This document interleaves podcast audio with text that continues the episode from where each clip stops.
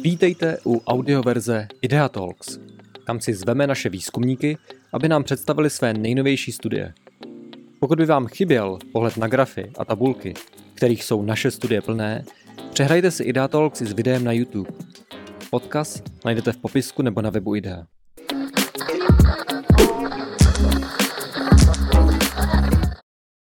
Vítám vás u dalšího Idea Talku. Poslechnout si ho můžete i jako podcast na všech obvyklých platformách, aby vám nic neuniklo, můžete odebírat i novinky e-mailem. Dnešní Ideatalk bude výjimečný, protože nepředstavuje jednu novou studii, ale hned celé aktuální téma. A když řeknu, že téma je dostupnost nájemního bydlení, tak určitě nikdo nebude odporovat, že to aktuální je. Proto jsem si pozval k diskuzi dva experty, Martina Luxe ze Sociologického ústavu a Dana Prokopa z PAK Research, aby mi odpověděli na otázku nájemní bydlení v Česku, alternativa k bydlení ve svém. Vítejte. Dobrý den. Dobrý den. Začnu u Martina Luxe a otázky zda je rozpor mezi tím, jak bydlíme a jak bychom chtěli bydlet. A k tomu využiju váš první slide, tak nám ho prosím popište.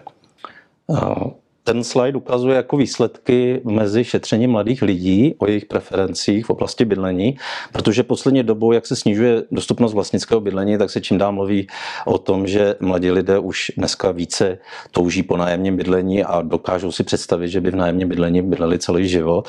My jsme i proto dělali vlastně takový velký výzkum mezi mileniály v roce 2020 a mimo jiné jsme se na to ptali eh, i jich, jestli hodlají žít spíše v nájmu nebo ve vlastním bydlení jednou. Eh, ve skutečnosti, protože to je výzkum ve čtyřech velkých městech mezi lidmi, kterým je 18 až 35 let, tak většina z nich ještě bydlí buď u rodičů nebo, eh, nebo teda v nějakém přechodném nájemním bydlení. Takže ta eh, modrá, ten modrý sloupeček ukazuje podíl vlastnického bydlení a ten je mezi nimi teď ve skutečnosti relativně nízký. Ale když jsme se ptali na to, jaké by byly jejich reálné aspirace, to znamená, když by počítali s tím, jaké budou mít jejich finanční možnosti, jaké jsou, případně i s tím, že dostanou nějaké dary od rodičů, nějakou finanční výpomoc, tak kam reálně směřují, tak ten podíl vlastnického bydlení už by se zvedl na 70%. A pokud by úplně odhlédli od těch finančních eh, bariér a měli říct, jaký by byl jejich ideál, v čem by skutečně chtěli žít, tak se to eh, podíl vlastnického bydlení zvýší téměř na 100%. To znamená, mezi mladými lidmi pořád převažuje preference bydlet ve vlastním, nic se na tom zásadně nezměnilo, i když ten výzkum proběhl v roce 2020, tedy tři roky zpátky, nemyslím si, že za ty tři roky se něco eh, v té oblasti změnilo. Spíše teď mladí lidé vyčkávají, není nejvhodnější doba pořídit si vlastně bydlení, ale nevypadá to, že se nájemní bydlení stalo skutečnou alternativou vlastnickému bydlení. V těch debatách, kromě toho, že v těch médiích někdy hmm, mluvíme o změně, která zjevně příliš zatím nenastává v těch preferencích, tak se také často argumentuje nějakým zahraničním srovnáním. Takhle je to v Německu, takhle je to na Slovensku, takhle je to ve Skandinávii. Eh, vy jste přinesl ještě jeden slide a to je vlastně podíl vlastnického bydlení v zemích Evropské unie. Tak poprosím o interpretaci, jak si vlastně stojí Česko s těmi svými vlastnickými preferencemi v tom evropském srovnání. Hmm. Ten vlastně uh, graf ukazuje to, kam ta velká preference pro vlastnické bydlení vede, eh, srovnává eh, podíl vlastnického bydlení v České republice s ostatními zeměmi v Evropské unie. Ten podíl vlastnického bydlení v těch ostatních zemích je zhruba okolo roku 2019 a ty oranžové sloupečky nám ukazují, jaký byl podíl vlastnického bydlení u nás podle cenzu od roku 91 až do toho posledního eh, sčítání lidu v roce 2021. A je hezky vidět, jak jsme vlastně přeskákali jako země mezi někdy v 90. letech jsme patřili mezi země, jako je Švýcarsko, Švédsko, Rakousko, co se týká podílu vlastního a nájemního bydlení. Eh, většina domácností městských žila v nájmu.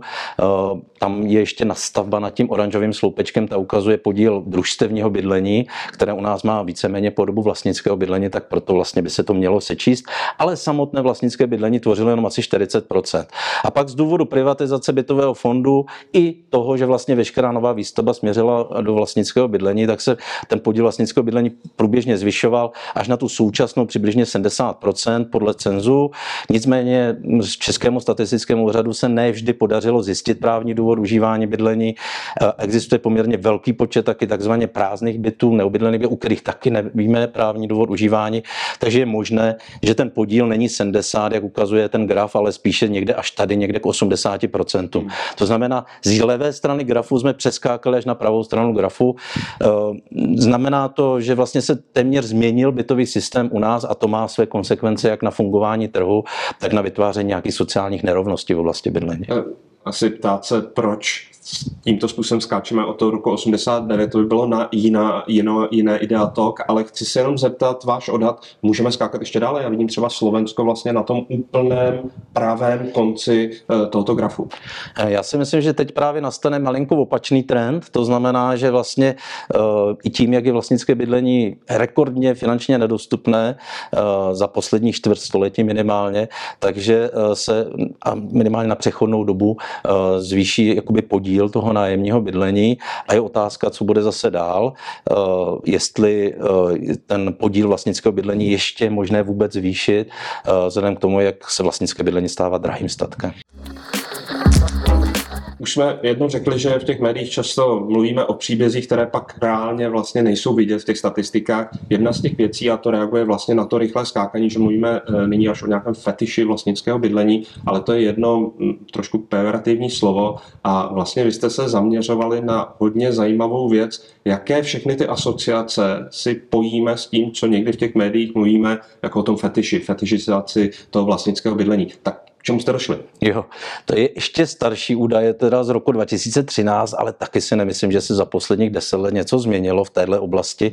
My jsme se respondentů v jednom větším, velkém reprezentativním výzkumu ptali na to, co se jim asociuje s nájemním bydlením a co se jim naopak asociuje s vlastnickým bydlením. A nabídli jsme jim asi 12 různých možností a z toho měli vybrat tři, které měli přiřadit buď k tomu vlastnímu nebo k tomu nájemnímu bydlení, případně jako bojímu.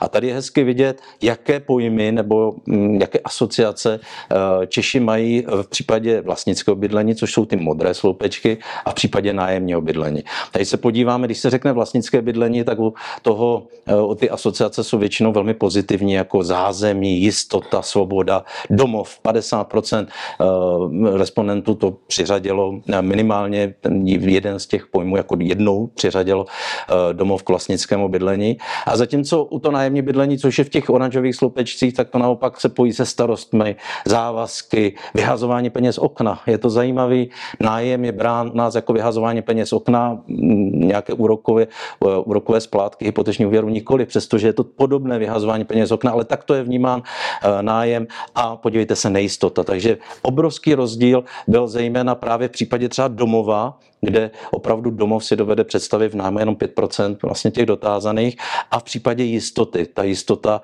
naopak, tam ještě ten rozdíl ještě větší, ta opravdu ta nejistota je velká. Jako tak uvidíme, jak to přeformátuje ta současná krize a to radikální splasknutí té hypoteční bubliny. Eh, my často v Ideatok eh, máme problém, jak tu akademickou znalost přenést do něčeho praktického, něco, co rychle vlastně udělal s tím problémem. Tady ten problém rozhodně nebude, protože eh, bych vás poprosil, abyste mm, představil, co se označuje tím nájmem plus, jakým způsobem se vy na tom podílíte a co to očekáváte. No právě na základě těch výsledků z toho šetření, kde vlastně ta nejistota se pojí hlavně s nájmem a jistota naopak s vlastnickým bydlením, tak vlastně pro nás byl byl jasný závěr v tom, že nájemní bydlení v současnosti reálnou alternativu vlastnickému bydlení stále nepředstavuje. A právě z důvodu, že nenabízí tu dostatečnou jistotu. Takže jsme se rozhodli eh, k tomu nějakým způsobem přispět posílení těch jistot a eh, projektem, který se jmenuje Nájem Plus, v podstatě spočívá v tom, že jsme vytvořili novou webovou platformu, která umožňuje zadarmo eh, inzerovat byty pronajímatelů, těch pronajímatelů, kteří budou souhlasit s desetibodovým etickým kodexem. To znamená, že budou souhlasit s tím, že budou pronajímat za určitých podmínek a pak budou moci zdarma vlastně nabízet svoje byty přes tuto platformu. Asi kdo chce, tak se může podívat na tu adresu, ale jenom vypíchněte pár těch věcí, jaká je ta filozofie toho kodexu, co je pro vás důležité. No to úplně nejdůležitější je tam samozřejmě to, že všechny náležitosti nájemní smlouvy splňují to, co stanoví zákon. Je tam určitě také to, že umožní přehlášení k trvalému bydlení, což už dneska vlastně ze zákona jakoby musí, ale navíc je tam také to, že třeba umožní určité eh, fyzické změny v tom bytě, nějaké úpravy bytu, které vytvoří jakoby pocit domova pro toho nájemníka eh, za určitých samozřejmě podmínek, eh, že nabídne smlouvu, která bude dlouhodobá, která bude dlouhodobá dlouhodobá sama o sobě, že bude uzavřena na další období, anebo bude obsahovat takzvanou opci prodloužení nájemní smlouvy na další období, pokud nájemník splní veškeré, eh, veškeré podmínky té nájemní smlouvy v tom předchozím období. A poslední takovou důležitou podmínkou je, že nevyužije ten pronajímatel výpovědní důvod, že, že potřebuje být pro sebe nebo pro svého rodinného příbuzného, protože to může být zneužitelný výpovědní důvod. Takže je tam opravdu nastavení takových podmínek, že vlastně se tím nájemní bydlení do velké míry přibližuje kvalitativnímu standardu standardu západních zemí a my doufáme, že jsme tak na začátku, těch registrovaných pronajímatelů je pár, ale my doufáme, že se jich bude přibývat a že opravdu tohle pomůže ke zvýšení kvality a i nakonec i dostupnosti nájemního bydlení u nás. Po Martinu Luxovi přichází s svojí částí k tématu bydlení Dan Prokop. Jedna věc je samotné nájemní bydlení a druhá věc je, jakým způsobem se vlastně propisují ty nekonečné krize, nyní už řetězené, do vlastně našich výdajů za bydlení, ať už je to vlastnické nebo, nebo nájemní. A e, Dan Prokop a Pak Research mají unikátní data, které vlastně už nevím, jak dlouho sledujete příjmy domácností, tak prosím e, popiš, jakým způsobem vlastně nás ty krize zatěžují.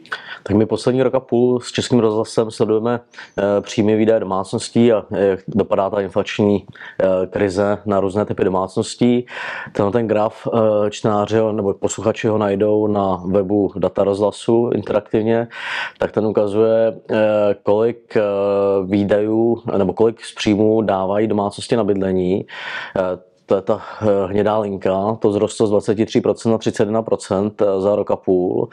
Podílí se na tom tedy eh, energie, růsty nájmů a růsty hypoték v tom, nebo úrokových sazeb u hypoték.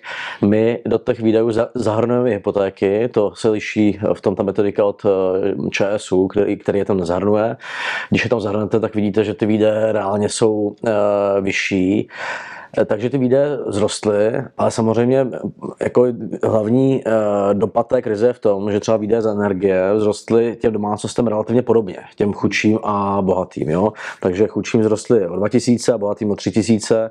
Eh, tyhle ty, typy výdajů teďka to po dlouhé době klesá a to se samozřejmě projevuje do větší zátěže těch chudších domácností. Takže to se tam můžeme ukázat potom, jak to různě dopadá na různé typy domácností.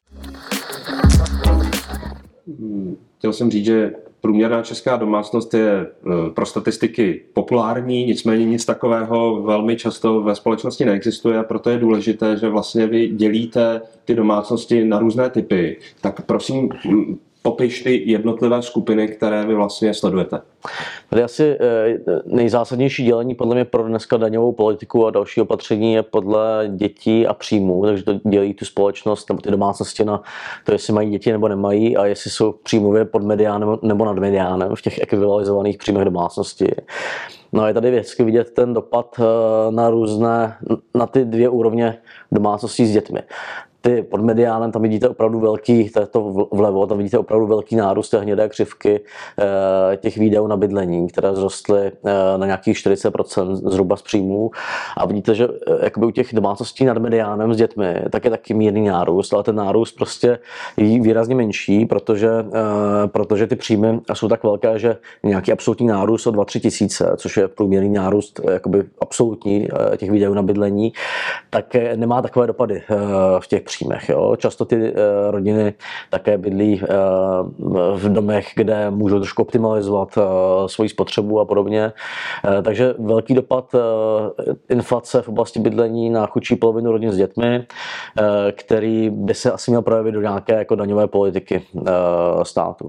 Tohle bylo nějaké, jak to říct, sociálně příjmové dělení, ale tady vlastně v tom dalším dělení se nám spojuje to s tím, o čem mluvil Martin Lux, a to, že přeci jenom je nějaký rozdíl mezi tím, jestli jsme nájemníci nebo vlastníci.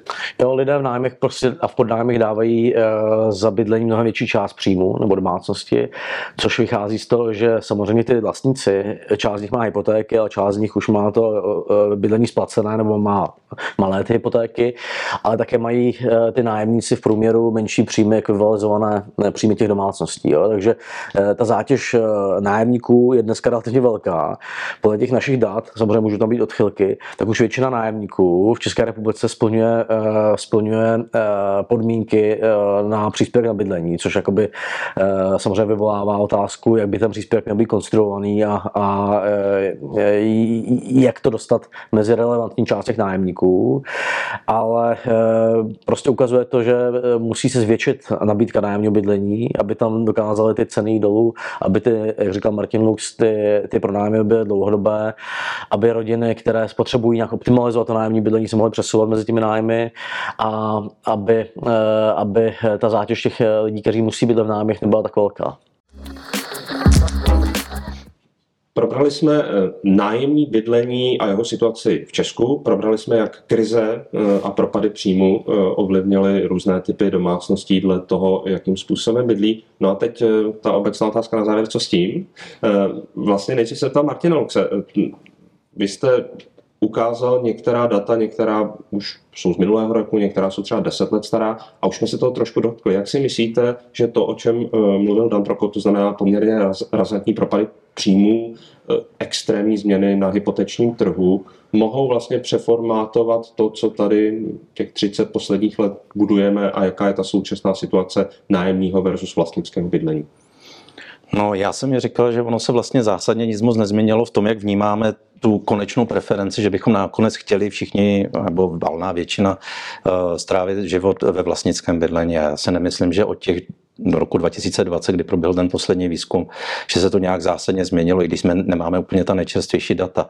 To, co nás teď uh, nutí, nebo mladé lidi hlavně, kteří vlastně bydlení nemají, nutí delší dobu bydlet v nájmu, je jejich, jejich finanční nedostupnost, což může souviset také s tím, že uh, náš trh uh, a Jo, ceny bytu je relativně volatilní, to znamená, během boomu ceny vyletěly poměrně razantně nahoru a možná nás také čeká, že během nějakého toho bastu a korekce pak ty ceny zali, budou zase letět poměrně proce dolů. A proto bychom se ve výhledu měli taky zaměřit na to, aby se tato volatilita cen snížila. A ještě jednu otázku mám doplňující k tomu nájmu plus a mm. zaznívá to často v těch debatách, že to opravdu není jenom eh, zvažování od eh, lidí ve smyslu no ekonomikus, jaké jsou ty peníze, ale jsou tam i ty pocity eh, jistota, bezpečí, můžu si tady přidělat poličku, můžu si oddělat poličku. Jak z těch vašich průzkumů jsou důležité tyto, já nemám ty vaše odborné výrazy, ale tyto jakoby měkké věci pro to, aby Česko zase vzalo nájemní bydlení na milost? Já si myslím, že úplně nejdůležitější je opravdu domov a jistota. To jsou ty hlavní věci, které lidé, které lidi, lidé hledají ve svém bydlení a očekávají od svého bydlení. A pokud jistota a domov nemůže vzniknout v nájemně bydlení, tak pak ho nikdy nebudou vnímat jako trvalé bydlení. My jsme se spíše zaměřili na tu oblast eh, té jistoty. A já si myslím, eh, že dlouhodobost nájemních smluv by to mohla do velké míry vyřešit. V některých zemích evropských eh, se musí uzavírat dlouhodobé nebo dokonce smlouvy na dobu neurčitou. U nás to tak zatím není a ani by to snad jako nemělo být určenováno zákonem. Ale problém u nás je třeba v tom, že v případě oprávněné výpovědi, tak eh, soukromém pronajímateli trvá poměrně dlouho eh, realizovat výpověď a exekuovat hmm. vlastně toho nájemníka, který porušuje pravidla nájemního poměru. A toto by se určitě nějakým způsobem mělo změnit. Takže vlastně ideální by byla nějaká politika cukru a byče na jednu stranu eh, nájem plus, jo, zase nějaká možnost třeba získat nějaké finanční podporu, pokud by pronajímatel pronajímatel na sebe převzal závazek, že bude splňovat ta etická kritéria, která jsou obvyklá na západě. A na druhé straně i nějaký bonus pro ty pronajímatele, aby se urychlil proces v případě oprávněné výpovědi, tedy té realizace té výpovědi, když je oprávněna. Tohle bych na dlouhou tráť. Eh, možná do toho teď eh, vsuňme ty aktuální opatření, protože díky krizi se to strašně moc mění. Něco, o čem jsme si mysleli před eh, pár lety, že to je debata na 10 let, tak se mění z měsíce na měsíc, nejrůznější dávky. Eh, z těch rychlých řešení, dané, které věci myslíš, že by vláda, ale obecně vlastně veřejná diskuze měla rychle si proběhnout a změnit? Tak určitě třeba říct, že pořád eh, bydlení vlastnické nebo hypotéky mají podporu asi 5 miliard ve slevách na daní z příjmu. Kdyby se tahle ta podpora zrušila nebo omezila a místo toho by se třeba méně danili obecně nízkopříjmoví pracující, by to samozřejmě jako by byl přesun té podpory do kupní síly těch lidí, kteří jsou závislí častěji na těch nájmech. Jo. Takže to by podle mě mělo smysl. Druhá věc, která je třeba říct, že jak ten Martin ukazoval, tu, ty země evropské, tak ty jsou nalevo, to Švýcarsko, Holandsko, ty, které mají relativně málo toho vlastnického bydlení, tak oni mají, tak, mají taky politiky daně z nemovitostí, které vlastně motivují k tomu pronajímání, protože mají v daní z příjmu imputovaný příjem z imputovaného pronájmu, to znamená, že pronajmete, když vlastníte nemovitost, tak vlastně platíte daň z pronájmu, jako byste ji pronajímal, když ji pronajmete, tak neplatíte aditivní daň. Takže jsou jakoby daňové politiky v oblasti daní z příjmu, které eh, podporují to pronajímání. Francie ukázala, že eh, ty danění těch prázdných nemovitostí mají efekt, že eh, uvolní zhruba 13% prázdných nemovitostí na trh. Takže nejde se od těch daňových incentivů slibovat moc, ale mají svůj efekt prokázaný prostě. A, a druhá věc, nebo jako druhý ten segment jsou ti velmi ohrožení, ohrožené části společnosti a tam je podle mě potřeba reforma příspěvku na bydlení, aby ta jeho cenové nastavení lépe odpovídalo cenové mapě nájmu v České republice a aby se možná trošku omezil počet lidí, na které míří, protože fakt nám dneska vychází, že ten počet eligible domácností, které mají nárok, už přesahuje 25% dneska, tak aby se omezil ten počet těch eh, domácností, které mají nárok, ale zvýšil se ten uptake, to, jak ho využívají ten příspěvek. Jo. Takže prostě jsou to opatření v té dávkové politice, eh, v, že potřebujeme zákon o sociálním bydlení, to je pro tu nejzranitelnější část společnosti, a potom nějaké incentivy v tom daňovém systému, kde podle mě by mělo být eh, vyměněno to, že nepodporujeme tolik hypotéky, ale třeba udržíme relativně nízké danění eh, práce nízkopříjmových lidí tak uvidíme, jakým způsobem těch eh, různých probíhajících reformách tohle se odrazí. Jde to často proti vlastně tomu, co 30 let se tady traktovalo v politice i v médiích, tak uvidíme, co z toho bude mít eh, nějaký delší život. Eh, chtěl bych se ještě zeptat na jednu věc, vlastně to zhodnocení toho projektu Nájem Plus. Jak je z tvého pohledu důležité vedle těchto ekonomických pobídek právě do toho dát, já nevím, jak to říct, tu infuzi jistoty pro obě dvě ty strany a jestli tohle je ta správná cesta. Takhle eh, spíš laicky vidím opravdu řešení v, tom, eh, v té kombinaci, kterou říkal Martin, jako jednodušší exekuce eh, výpovědi, když ten nájemník porušuje ty podmínky, to znamená jako jistota trochu na straně těch pronajímatelů a zároveň podpora těch dlouhodobých pronájmů. Jestli to dělat jako regulatorně, nebo motivačně, nebo i daňově to podporovat, ty dlouhé další pronájmy, jak rozdělit prostě to danění u dlouhodobých pronájmů a krátkodobých, aby tam byla ta finanční motivace, tím si jako nejsem jistý. Jo. Obecně myslím, že ta krize třeba v Praze je taková, že potřebujeme vlastně všechny ty nástroje, jo, od výstavby přes uh, tyhle věci, o kterých si bavíme, uh, po prostě změny v, těm, tom daňovém mixu a podobně, jo, že tam není ten jakoby uh, silver bullet, zázračné řešení, že je třeba napnout jako většinu těch sil. Protože to jsme neřekli, jedno z hlavních problémů že je, že hodně narostl počet lidí, kteří žijou samostatně. Dneska asi 40% domácností jsou domácnosti jednotlivců. Hmm. V roce 70 to bylo 20%. A to samozřejmě při stejně velké populaci zvyšuje eh, poptávku po bytech, tenhle ten, eh, tenhle ten trend, který asi bude ještě chvíli pokračovat. A, eh, a je to jeden z těch faktorů, proč prostě to bydlení je nedostatkové. Na závěr jedna otázka. Poprosím o odpověď v jedné větě na celé téma, na které se nedá rozhodně v jedné větě odpovědět, a to je, jak by měla vypadat podpora výstavby nájemního bydlení takže úplně obrovské téma. Máte jenom nějaký směr, kudy by podle vás ta diskuze měla jít, protože upřímně řečeno z těch minulých 30 let vidíme, ti, eh, ty, ty politici, kteří to požadují, tak vlastně jsou pak často neúspěšní na ty lokální úrovni ti starostové, kteří nainvestují energii do toho si oběhat všechny ty programy národních dotací, evropských dotací, tak vlastně často to končí velmi špatně. Tak kudy vede vlastně ta cesta pro Českou republiku ve výstavbě a podpoře nájemního bydlení?